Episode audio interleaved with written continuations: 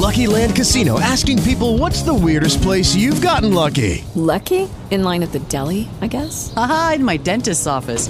More than once, actually. Do I have to say? Yes, you do. In the car before my kids' PTA meeting. Really? Yes. Excuse me, what's the weirdest place you've gotten lucky? I never win and tell. Well, there you have it. You can get lucky anywhere playing at LuckyLandSlots.com. Play for free right now. Are you feeling lucky? No purchase necessary. Void where prohibited by law. 18 plus. Terms and conditions apply. See website for details. The Morning Breeze. The Morning Breeze. On demand. 98.1, it's The Breeze, The Morning Breeze. Hi, Jack Culp and Carolyn McCardle. Uh, wrapping up the work week. Happy Friday to all of you. And happy Friday to you, Jack Culp. Thank you. Hey, we've got something really big coming up in just a bit here on The Morning Breeze. We're going to be talking with a member of Genesis, Steve Hackett. Steve Hackett, who is going to dish to us about what it was like working with the great Phil Collins, what the moment was like when he got the call from Peter Gabriel to join the band. Can you imagine?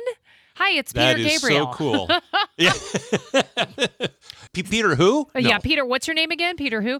But, but Steve Hackett has a new book. If you're a Genesis fan, this book is called A Genesis in My Bed, and it's a really good book. As a matter of fact, the Kindle edition is available today. I, I got the chance to pre read, and this book is riveting. So we're excited about Oh, I that. can't wait. Jack Culp and Carolyn McCardle. One of the things that I've noticed during the shelter in place and the pandemic, Carolyn, is the really creative ways that people come up with to raise money for a good cause. Take, for example, the teachers at East Palo Alto Academy. They call it the Bulldog Buzz Cut Challenge. Of course, they are the Bulldogs at East Palo Alto Academy. And I love that this idea came from the teachers. And of course, we have a lot of teachers that listen to the Morning Breeze, Jack. And whenever the teachers speak, we listen. So if a teacher says, we want to raise money for the kids at our school and for the community, then by golly, we all gonna- jump on board. We're going to do what we can. Oh, yeah. They've raised over a th- $100,000 so far. Incredible. And their goal when they started out was $40,000. So basically, here's how it works when they achieve a certain level of fundraising, like they started out for $40,000, then a staff member Mm-hmm. has to get, the staff member at the school has to get a buzz cut. They shave all their hair That off. sounds like fun. Well, it is because then people even outside of the school are joining in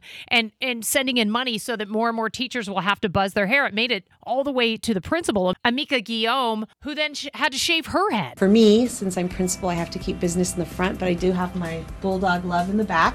So we all did our own little buzz cuts in support of the movement. And you could see the picture of Amika on our page, Jack, but it's cute. She's got her regular hair in the front, and then in the back, Yeah. she shaved it and she's got a little heart, which I thought was really cute. That's great. And you know what's really cool about this, Carolyn? Because of the money that they've raised, kids, some of the kids will now be able to pay for their college registrations. And believe it or not, some of the money is going to go to help the kids and their families keep their houses. Can you imagine that? It's huge. It's absolutely huge. And it did become a movement. You've got people from outside of the community making donations. We have little old ladies across the way who sent us checks. We have students who sent money to the Bulldog Buzz Cut Challenge. They came from everywhere. It's just incredible. I, I just love so many different things about this story. It sounds like a lot of fun, and I'm sure the kids appreciate it too. I think so. And if you would like to get involved, donate money. More teachers will be shaving their heads if you do. um, got the link for you. Morning Breeze page through Facebook at 98.1 The Breeze.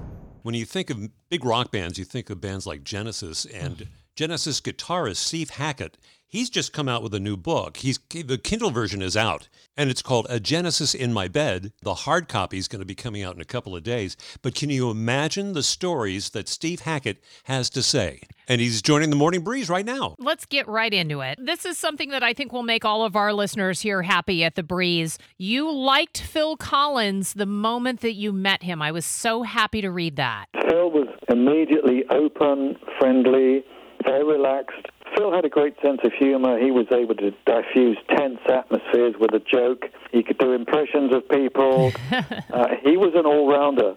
I like that you said in your book that he was easily the loudest drummer you'd ever encountered, playing until his hands blistered every night. He put everything into it. That sounds like Phil, the Phil Oh, yeah. Collins we know. That's right, you know, and I remember him putting tape around his hands, you know, with the with his hands were, were were cracked, you know, because of the sweat, and you know, so it's taping up his hands. Even then, there's just something about it. I mean, I can I can picture him now, you know, going into a, a heavyweight drum break, and uh, in those days the hair was flying and the hands were cracking up. Yeah, he was he was a human dynamo. We're talking with Steve Hackett from Genesis. So, Steve, big time rock stars, you're on the tour bus, you've got a lot of time to kill between gigs, and you're doing the New York Times crossword puzzle.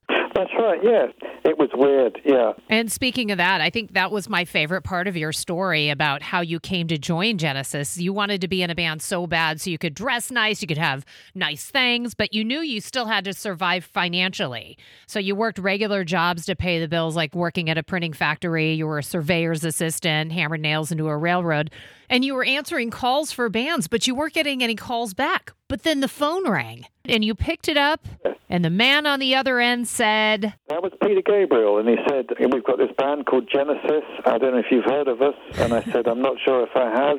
So I must have sounded very, very cool. But maybe that was the best thing, you know, best thing with Genesis was never to sound too impressed, but to be critical. Um, I, I had a lot to learn, but then I expected a lot, but I like to think that I gave a lot as well. And what I really like is in the end of your book, I, I thought you ended it so nicely. You said, Genesis will always be in my soul. And I thought that was really, really nice. Oh, yeah. Well, I think there was something very special about about, about the music. There's something very uplifting and, and, and melancholic, and, and I think there's a sort of level of understanding implicit in the work of, of the band. In fact, no one's ever said that to me. Thank you for saying that. That you noticed that. Yeah, that's that's really great.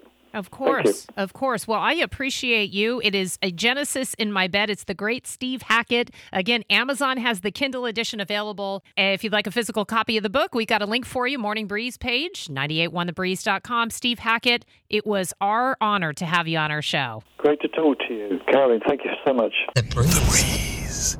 Lydia in Palo Alto, what's going on? What's your brighter side? My husband Ralph and I are celebrating our 50th anniversary tomorrow. Whoa.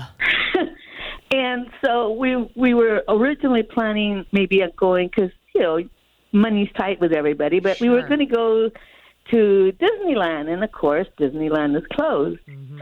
And then the hotel where we stayed when we first got married, the day we got married, that's been torn down. Oh, you know, so You guys can't win for 50 years.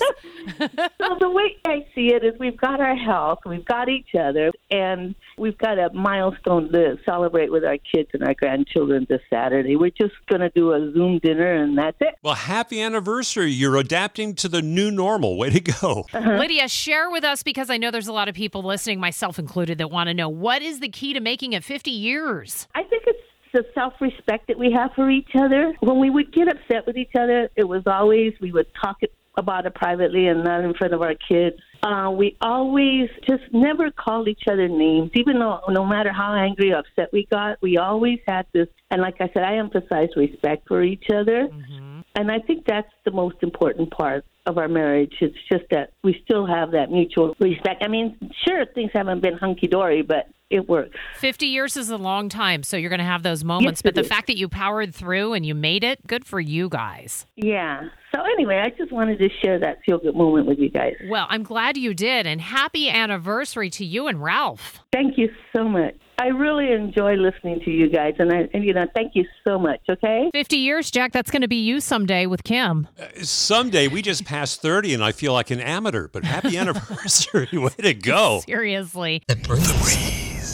You've heard us talking before about major airlines and airports requiring guests, requiring passengers to be wearing masks. Well, now the major hotel chains are following suit. And Carolyn, I don't know about you, but I, it had me wondering what took them so long. I feel like that's almost a it's almost mandatory everywhere.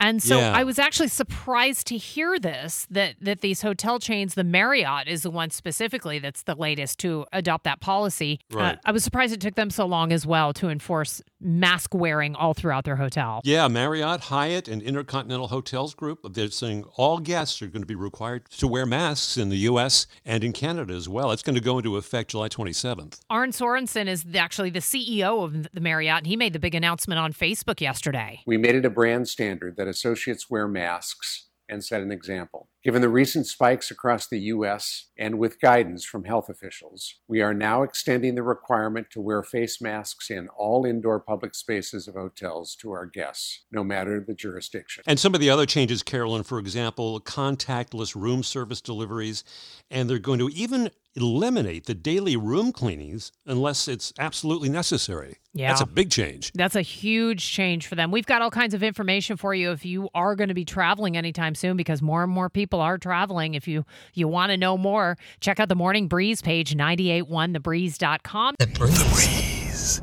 Jack Culp and Carolyn McCardle. And good morning, London. You're visiting from out of town. Where are you here from? I'm actually visiting from Florida, and uh, I'm working over at Stanford. So whenever I uh, come out here, I, I tune you guys in and I drive to work. Well, how nice of you to think of us when you come to town, and we appreciate you listening in. Yeah, of course, of course. You guys are great.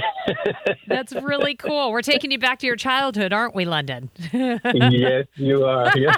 well, it was nice talking to you, and thanks for being a part of our show. Absolutely, absolutely. Thank you so much. Well, thank you so much, London. It feels like we're uh, London's home away from home, Carolyn. Know. I love that he thinks of us right when he gets to town. That's really nice. And by the way, That's for nice. for London and for anyone that travels out of town, you know, you can always take the breeze with you. Our iHeartRadio app, download it for free in your app store. 981thebreeze.com.